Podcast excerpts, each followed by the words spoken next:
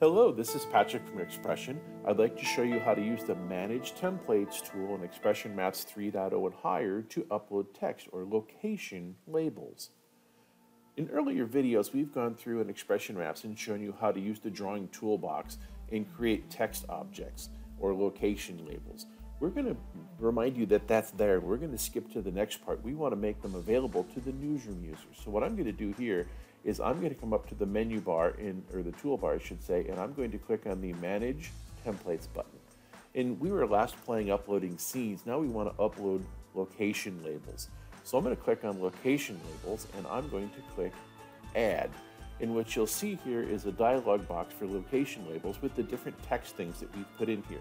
And again, I could change the different toolboxes to add other things, but I'm going to focus on text at this point.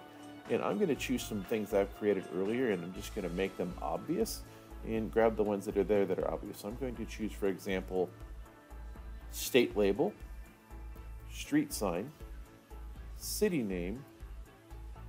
Uh, I'm going to choose Gotham pointer, Gotham bold pointer, and call out marker. I've got all these highlighted and again.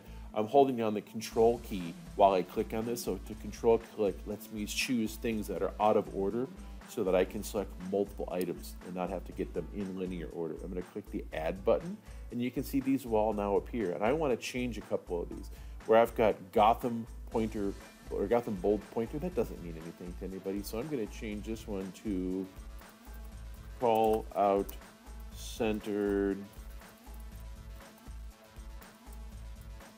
pointer.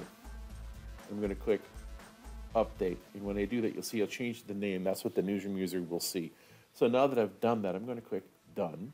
And I would launch the web tool, which is the MOS plugin for XPression maps. I'm just going to launch it here separately. And you can see if I come into my newsroom maps, I'm going to open this up. I'm going to do a quick search for UK. And that takes me to London. And I'm going to click add label. And now what I have here are the different location labels or text items that I've created earlier. So I'm going to double click on this one. I'm going to click done.